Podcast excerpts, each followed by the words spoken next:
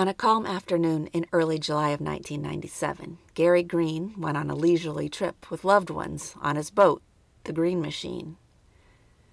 They were right off the coast of Newport Beach. Little did he know this outing would be marked by an eerie encounter and the beginning of a baffling mystery. As the sun dipped toward the horizon, approximately four miles off of Abalone Cove, Green's attention was drawn to a distressing sight. There, a man was clinging to a boogie board amidst the gentle swell of the ocean, but nearby, a motorboat circled erratically. Its purpose was unclear. The stranded man's cries for help pierced the calm as he repeatedly cried, Help! Help! My wife! My wife! Captain Green, sensing the urgency of the situation, sprang into action. He called the Coast Guard and then extended a lifeline to the distraught man. As he pulled the man towards the boat and then into the boat, he tried to provide reassurance.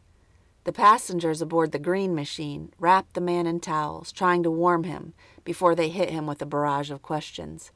What happened? What's your name? Are you okay?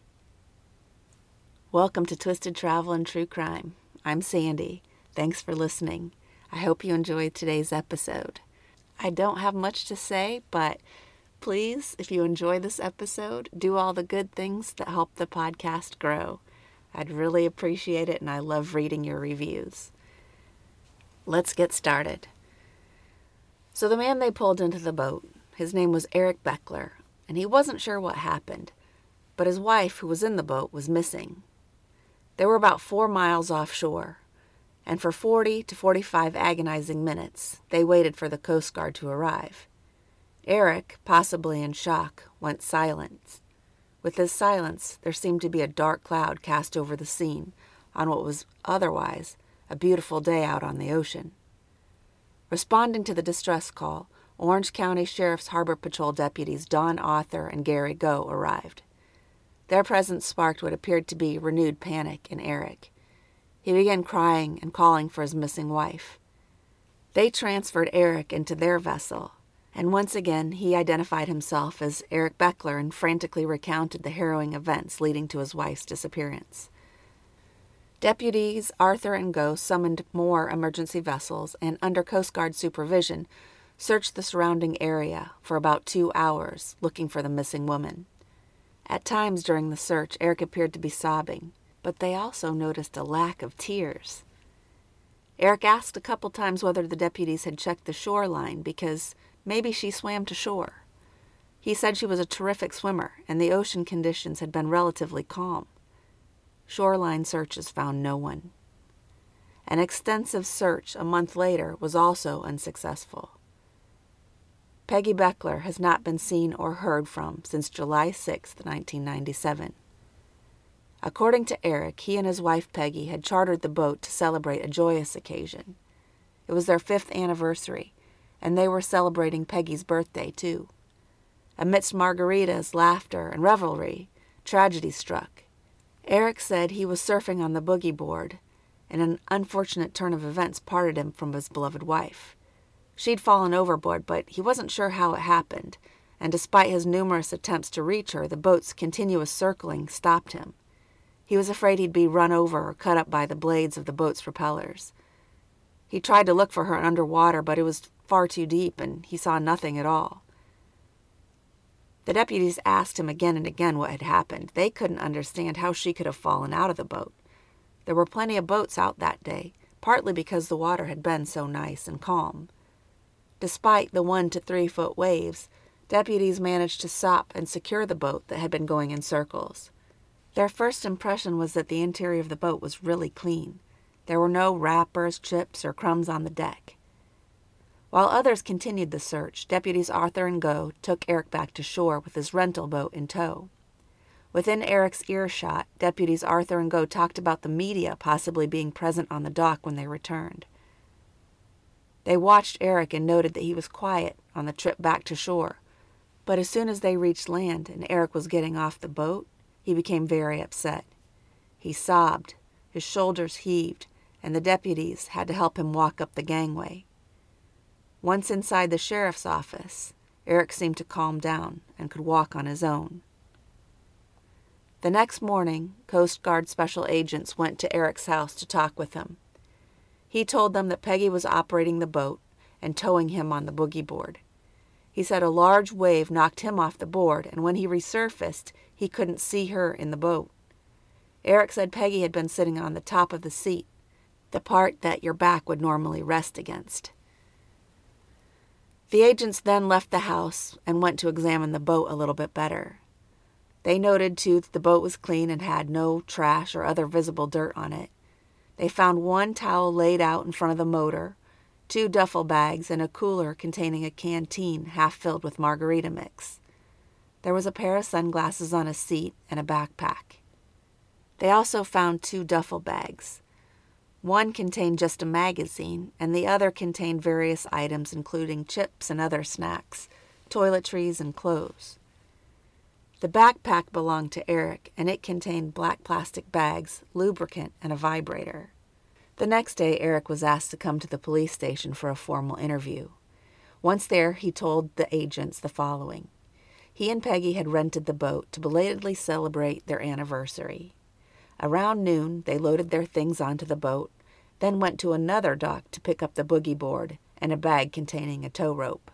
This was because the company that they rented the boat from didn't allow towing, so no skiing, no boogie boarding, that type of thing. So after they picked up the boogie board at a different dock, they headed out to the channel and then out into the open ocean. After about 15 or 20 minutes, they stopped to drink margaritas, have some snacks, and sunbathe. They had sex on the boat, and around 2 p.m., Eric decided to ride the boogie board while they headed back to shore. Over the spray, Eric could hardly see Pegye. He fell off the boogie board, and when he surfaced, the boat was starting to turn and Pegye wasn't in it. He tried to get to the boat, but he couldn't. He thought that maybe Pegye had hit her head and then fallen into the water. While Eric was being interviewed, detectives were taking a closer look at the boat, and they did find a couple spots of blood. So they confronted Eric about those little spots of blood, and he mentioned that he saw a couple splotches, a pool, or a couple drops of blood on the cushions in the front of the boat after he and Pegye had sex. He also said he saw a small amount of blood in the back of the boat and that there was some on the vibrator. He said he thought that Pegye might have been on her period. Obvious observation skills are not in Eric's skill set. Also, no blood was found on the vibrator, which raised suspicions. Coupled with Eric's strange behavior on the day his wife disappeared and over the following days, the police began to have stronger suspicions about his involvement in his wife's disappearance. When asked about his relationship with his wife, Eric also claimed that things were great. They rarely fought, and they had a strong, wonderful marriage. This would prove to be untrue.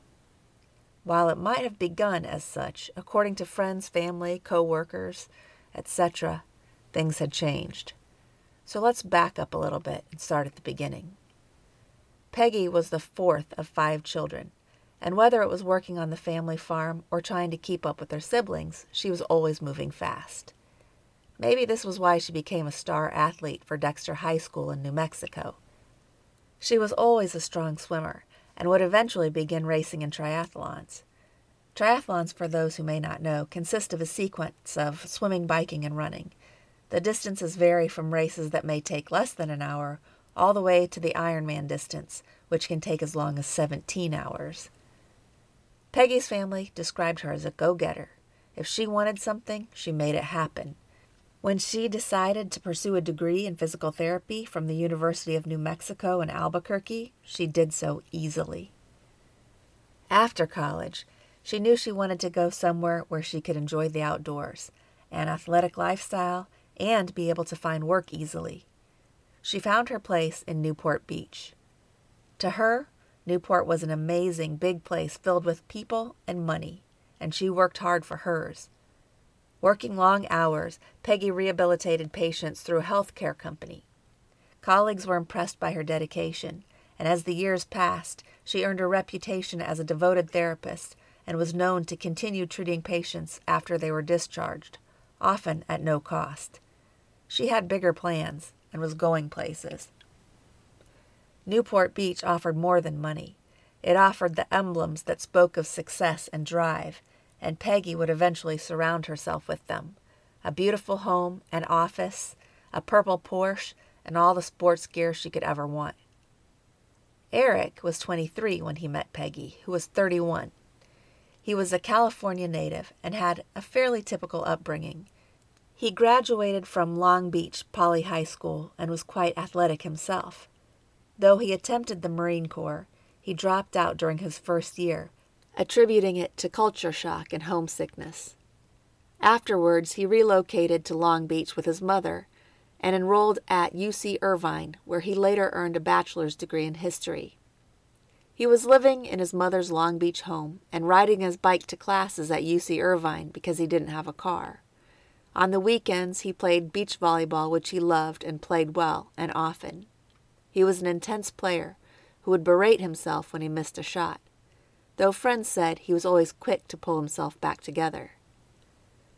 A game of beach volleyball is where Eric crossed paths with Pegye.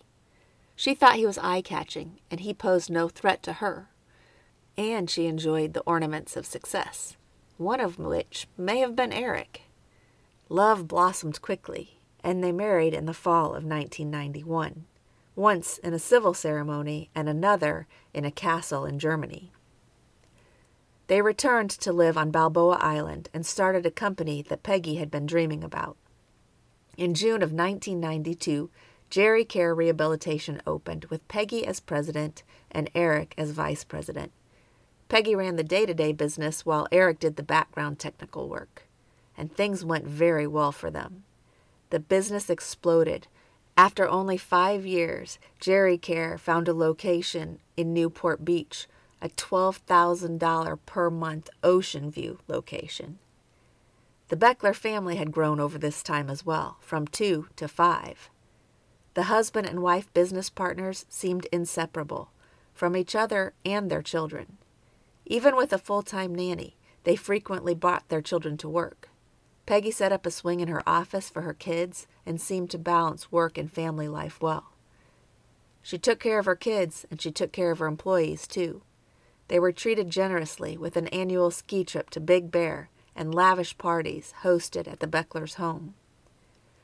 One of the parties was written about in the company newsletter which Pegye wrote. It said, To everyone's surprise, guests were greeted at the home of the Bechlers by what appeared to be genies offering holiday cheer. The house was beautifully decorated in gold with servers in Middle Eastern style dress, including ornate head wraps. The guests were feted with a menu of international cuisine, including Moroccan and North African fare. Fina, a belly dancer, entertained guests throughout the evening. When one employee broke her leg and was unable to attend work, Pegye insisted she move into the Balboa Island home, rent free. Two other Geri-Care staff members lived in a guest house on the property as well. Eric and Pegye exuded energy and devotion to each other. It wasn't uncommon during a meeting to have Pegye give Eric a small present, such as a poem. A friend of theirs, who eventually went to work for Pegye, invited the couple for dinner and watched as they arrived in a new red Corvette that Pegye had rented just to celebrate Eric's birthday. What was clear was that Peggy oversaw day to day operations. She ran the meetings, hired personnel, and controlled the company's billing. The company's success was due largely to her questionable billing practices, especially when it came to Medicare. It seemed to employees that the more Pegye learned about the system and how it did and didn't work, the more she took from it, and the more fortune smiled on Geri-Care. When the company's consultant for Medicare billing strongly suggested she change her billing methods, she fired him. Pegye's company newsletter always displayed pictures of beautiful people. Many times the president herself and vice president Eric were pictured winning performance awards, getting promotions, and participating in company sponsored activities like walks for Alzheimer's. She hired fit, attractive people, dressed them professionally, and after working them hard, she encouraged them to play hard too. She threw parties in a disco room the couple had built in the basement of their home. The parties were mandatory for employees and weren't always models of decorum. Eric apparently drank heavily at the parties and tended to let himself go wild. At one party, he jumped onto a guest's car, crashing through the sunroof.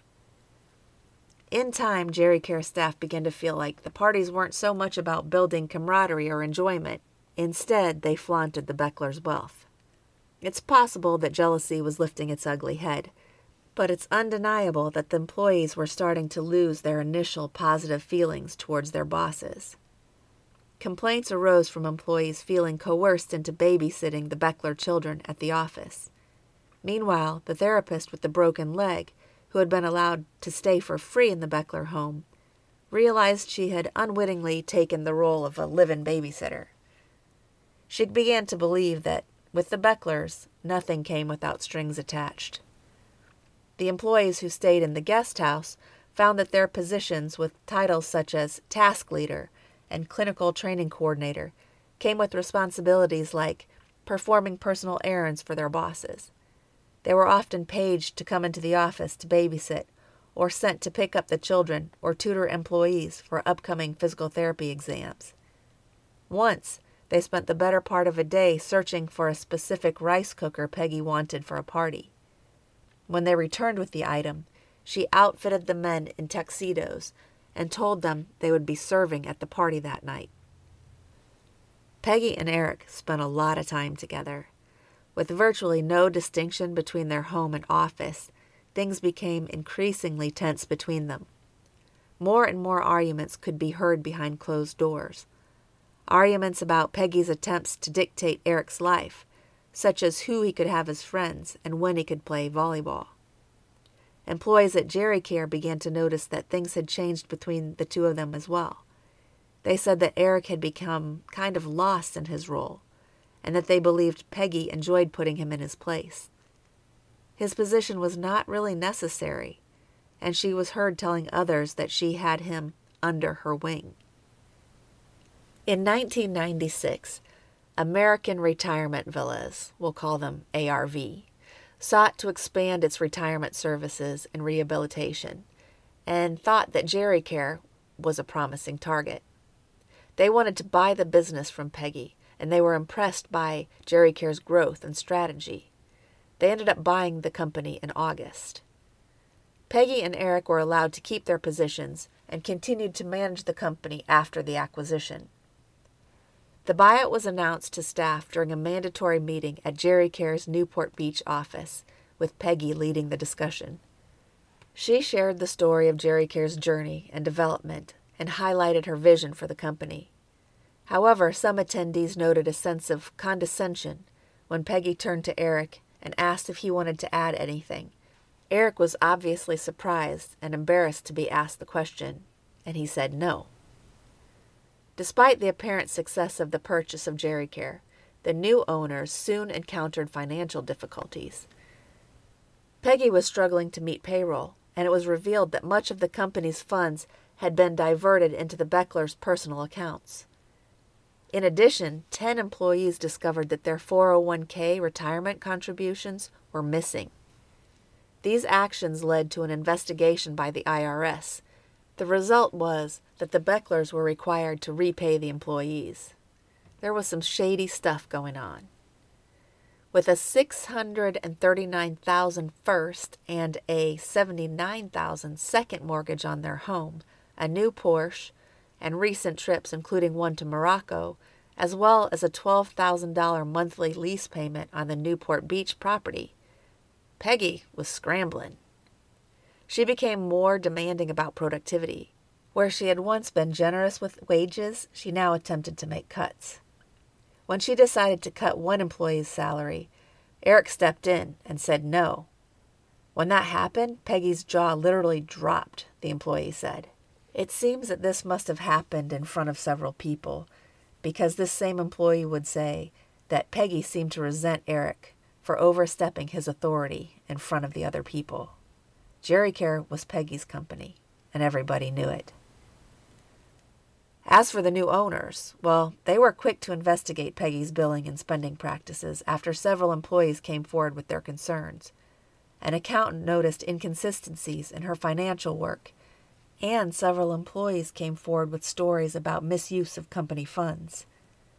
The new owners fired the Bechlers in March of 1997 for alleged misconduct and misuse of funds. The firing, confusingly, came with a compensation package that was rumored to be worth several million dollars in company stock. With their company gone and a Medicare investigation pending, Pegye faced the possibility of serving time in jail and losing her physical therapy license. Eric held no license, and as most of the employees claimed, he didn't really have a role in the company anymore, so he couldn't be held accountable. This served to make things even more tense between the couple. One of Pegye's friends said that Pegye was crying about her marriage virtually every time she saw her. Meanwhile, Eric's friends were so tuned in to what was going on that one of them bought him the book, Divorce for Dummies. After finding all of this out, it was pretty obvious to investigators that Eric had been lying when he said that he and Pegye had a wonderful marriage. Friends had said that Eric never expressed love to Pegye and that they never witnessed any affection between them. Eric sometimes ignored Pegye's calls when he was with friends, and approximately a year before Pegye's disappearance, the police were called twice due to fights between Pegye and Eric. When police spoke to Eric's best friend, Darren Kobe Laker, who went by Kobe, he said that two or three years prior to Pegye's disappearance, Eric told him he was having marital troubles. He described Pegye as selfish, controlling, and manipulative, and he expressed his reluctance to be around her. Eric also complained to Kobe's wife Tammy about Pegye's demands for him to stay home and help with the children, which was something he was unwilling to do. What he did want to do was go hang out with Kobe at strip clubs. In July of 1996, when Pegye was pregnant, Eric met a woman named Tracy Nunez at a topless bar. He bought her a few drinks and paid her to perform a topless dance for him. He actually took her to a hotel room where she did the dance, but refused his request to have sex. Several days later, he called her asking to see her again, but she declined. At some point within the year preceding Pegye's disappearance, Eric told Kobe of his plan to portray Pegye as an unfit mother. He planned to capture footage of her using cocaine, with the aim of gaining custody of their children. He thought a divorce was on the horizon. The only reason he hesitated to initiate it himself was due to concerns about losing money and custody of the kids. It was clear to Kobe that his friend's marriage was over. But what was more alarming was that Eric asked Kobe point blank, What do you think about the possibility of killing my wife? Kobe's response was, Have things really gotten that bad? Eric then outlined a plan to dispose of Pegye's body at sea, possibly in a barrel, and assured Kobe he could convincingly play the grieving husband. Kobe, uncomfortable with the conversation, made it clear he didn't want to hear about that subject ever again. Following the couple's termination from Care, the Bechlers faced serious financial difficulties. Investigators were pretty sure that Eric had murdered Pegye for money and in order to keep his kids, but they didn't have enough to prove it. They did find out that each spouse was the beneficiary of a $2.6 million life insurance policy on the other.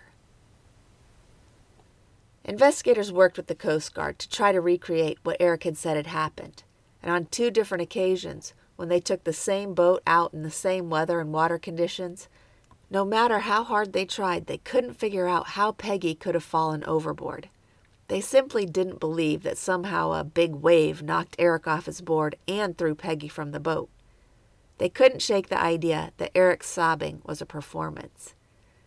They recalled once when they went to his home at a prearranged time and found Eric lying on his couch sobbing but as they prepared to leave, guests had arrived, at which time Eric stood up and smiled, greeting his guests as if nothing was wrong.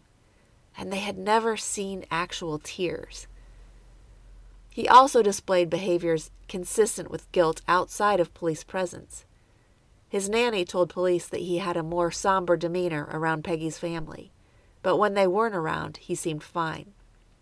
She also said that Eric was short with Pegye's parents and that most of the conversations that he had with them had to do with money, either asking for it or trying to figure out how to access it. Within three months of Pegye's death, Eric met a woman named Tina New. She was an actress and a model who had appeared on Baywatch. She was first introduced to Eric by a friend. On their first date, he took her out for dinner and explained that he was a widower. He said his wife Pegye had drowned in a boating accident when he was planning to celebrate their fifth anniversary. He told her that the weather had been very bad and that her body was never found. Tina, who had two young daughters of her own, was touched by Eric's story of being a newly single father to three children who depended on him for everything. She felt sorry for him having gone through a tragedy like he had. But she also asked Eric if the police had questioned him. She didn't think he was involved, but she assumed that people would speculate. When she asked, Eric started crying, which made Tina feel terrible. When she asked him how he knew that Pegye hadn't been rescued or had failed to contact him because of amnesia, Eric said he knew for sure that his wife wasn't coming back. Despite Eric's bereavement, there was a powerful traction between the two of them. Tina, age 32, was at a low point in her life. Her marriage had broken down, and her ex husband had custody of their daughters. So the attention of handsome, wealthy Eric was irresistible. He had a sports car, an oceanfront home with a pool, and even a private disco, so when he asked her to move in the day after their first date, she did, although it had only been 12 weeks since Pegye disappeared. I felt like Julia Roberts in Pretty Woman, Tina said. Eric made me feel so special. But Tina had been right when she'd asked if police suspected Eric. After three months, they were even more convinced of his guilt, as were Pegye's parents, June and Glenn Marshall. When my wife was notified that Pegye disappeared, Glenn recalled, she just screamed, That son of a bitch killed her. They were deeply dismayed when Eric invited a new woman to essentially take Pegye's place, and also one who began taking care of their grandchildren. In return for Tina's help, Eric treated her to fancy dinners and spared no expenses when it came to wooing her. Eric stood to receive over two million in insurance money, but he knew he couldn't collect it until a death certificate had been issued. He was sure to mention that to Tina. At first, Tina was blissfully happy with Eric, but slowly a few things started to bother her. She'd noticed Eric didn't seem to mourn for Pegye, but she'd put it down to his way of coping. She was shocked by the brutal tones of his calls to Pegye's grieving parents, which were always about money, and his occasionally cold attitude towards his children. The stress of getting to know a new man, spending day after day with him as he didn't have a job, plus helping him with his kids, as well as taking care of her own, was a lot to take on, and it led to arguments. This new relationship wasn't going to be easy. Despite the arguments that seemed to grow worse over time, Tina remained deeply in love with Eric, even when, after being together for 18 months, he pushed her during an argument she found it difficult to leave him. However, she did decide that she needed her own place, so she moved out and rented an apartment of her own. In her own words, he had become a Jekyll and Hyde, but I still didn't think he killed Pegye. He was my knight in shining armor. Despite their ongoing issues, they still discussed the prospect of marriage, which was something they both seemed to want. This changed dramatically one day when Tina was relaxing at Eric's house and decided to watch an old videotape. To her shock, a news report about Pegye's death appeared on the screen. She thought it was strange that Eric would have a videotaped news clipping. And while Tina looked at the video, she noticed a significant discrepancy between the police's account of Pegye Bechler's accident and Eric's version. The police claimed the sea was calm during the incident, this was the opposite of what Eric had told her, that it was rough and choppy conditions. When Eric caught Tina watching the footage, his reaction was revealing. How did you get that? he inquired, before falling silent. Tina had never thought that Eric was responsible for Pegye's death, but her perspective shifted when she realized that Eric had lied to her. Confronting him, she said, You're not telling me everything. and the expression on his face spoke volumes. With her suspicions mounting, Tina felt a pressing need for more information, but Eric remained tight lipped. He became guarded and refused to discuss it further. His explanations didn't add up, so she questioned him about how he expected her to marry him if he couldn't be truthful. Let's just say that Tina was persistent and kept asking him for more. One night, Eric finally said he'd tell Tina the truth. His version of events was chilling. He said that he and Pegye had drunk cocktails and made love twice before the accident. He said he saw her fall overboard, but he didn't help her because he knew she was going to leave him and take the kids with her. His decision to use the phrase made love and his claim of having engaged in the sexual act twice might have been an attempt to portray himself in a more favorable light. But Tina, far from being naive, found it terrifying. She said, I was sitting there thinking, I'm with a man who admits he let his wife die when he could have saved her, and I have to act like this is okay. Despite Eric's confession, she said she still loved him and tried to convince herself that what he had done was out of love for his children. But her conscience wasn't going to let her rest. She wanted to know more, and she was determined to find the truth. So she planned a night out, a night of overindulgence, and a night where she might catch Eric off guard. A night of drinking and taking ecstasy ensued. When they went home and climbed into bed, Tina felt that the time was right. She told Eric he needed to be honest with her about his wife, but he didn't really want to talk. After several minutes of silence, Tina said, You hit her. And when she did, she said Eric acted shocked and asked, How did you know that? Over the next three hours, he told a very different story from his previous ones. Eric said they drove the boat about eight miles out to sea. Then, when Pegye was sunbathing on the boat, he walked up behind her and hit her so hard over the head that she didn't feel a thing. Those are his words, not mine. Blood was everywhere. He bent her torso over her feet, tied her hands and ankles together, covered her body with a trash bag, and anchored her body with weights, and then dumped her body overboard. Then he washed out the boat and drove back toward shore. He jumped off the back of the boat with the boogie board and let the boat drag him until it began circling, and then he was found. Eric said he had to act like an actor and scream in panic. He said he was diving in and out of the water and screaming her name and looking for her for a long time before a boat finally came. Tina asked Eric how he managed to get the weights, rope, and trash bags on board without Pegye noticing. Eric said he put them in a separate bag that was left with the boogie board at the second dock. He had planned the trip three days in advance. When she asked whether Pegye's body would ever be found, Eric said, They'll never find her. When she asked whether Pegye's body would float to the surface, he said that could never happen because Pegye had low body fat and he anchored her with 70 pounds of weight. Interestingly, a few days before Pegye disappeared, her cousin, Kevin Marshall, went with Pegye to the Bechler storage unit. Inside, he saw a complete dumbbell set on the floor of the unit. A few days after her disappearance, Kevin and other members of Pegye's family saw the weight set in the Bechlers' garage.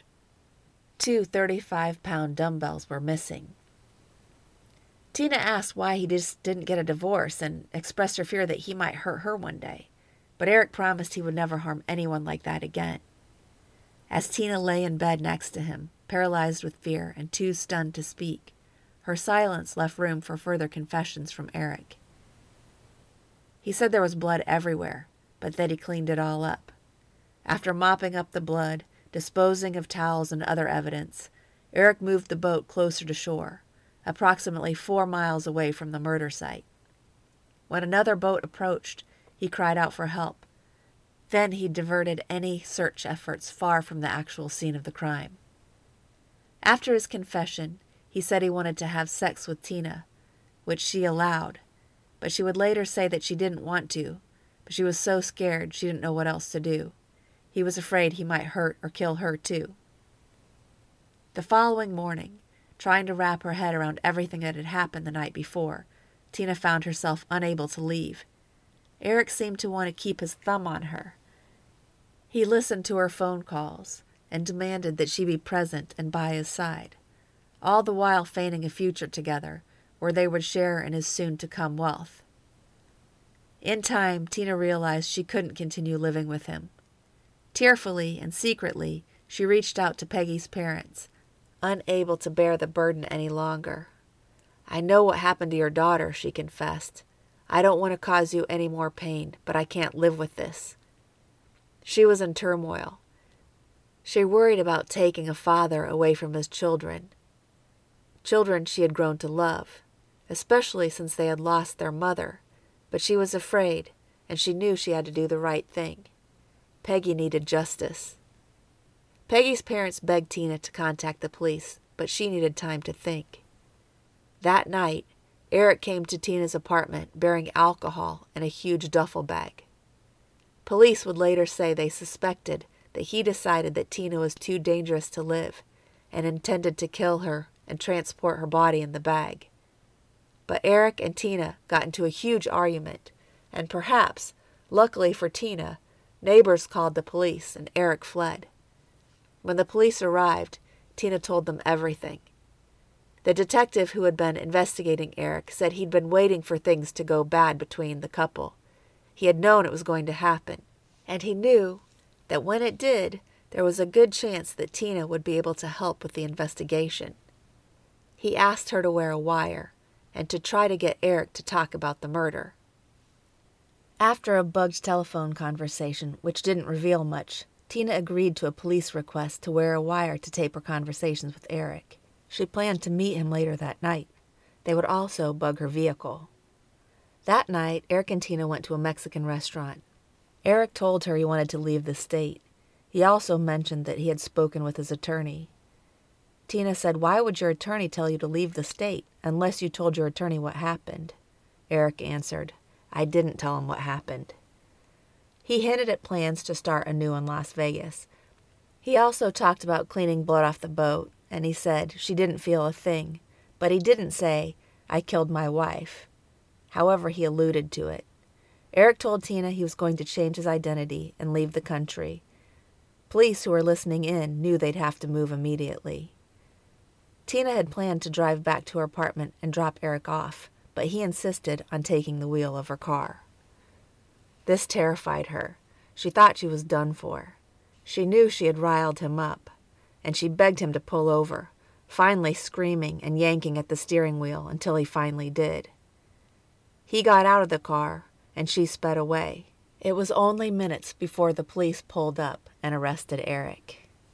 The California Deputy District Attorney Deborah Lloyd, who prosecuted Eric, considered the lack of body a hurdle, but nothing insurmountable.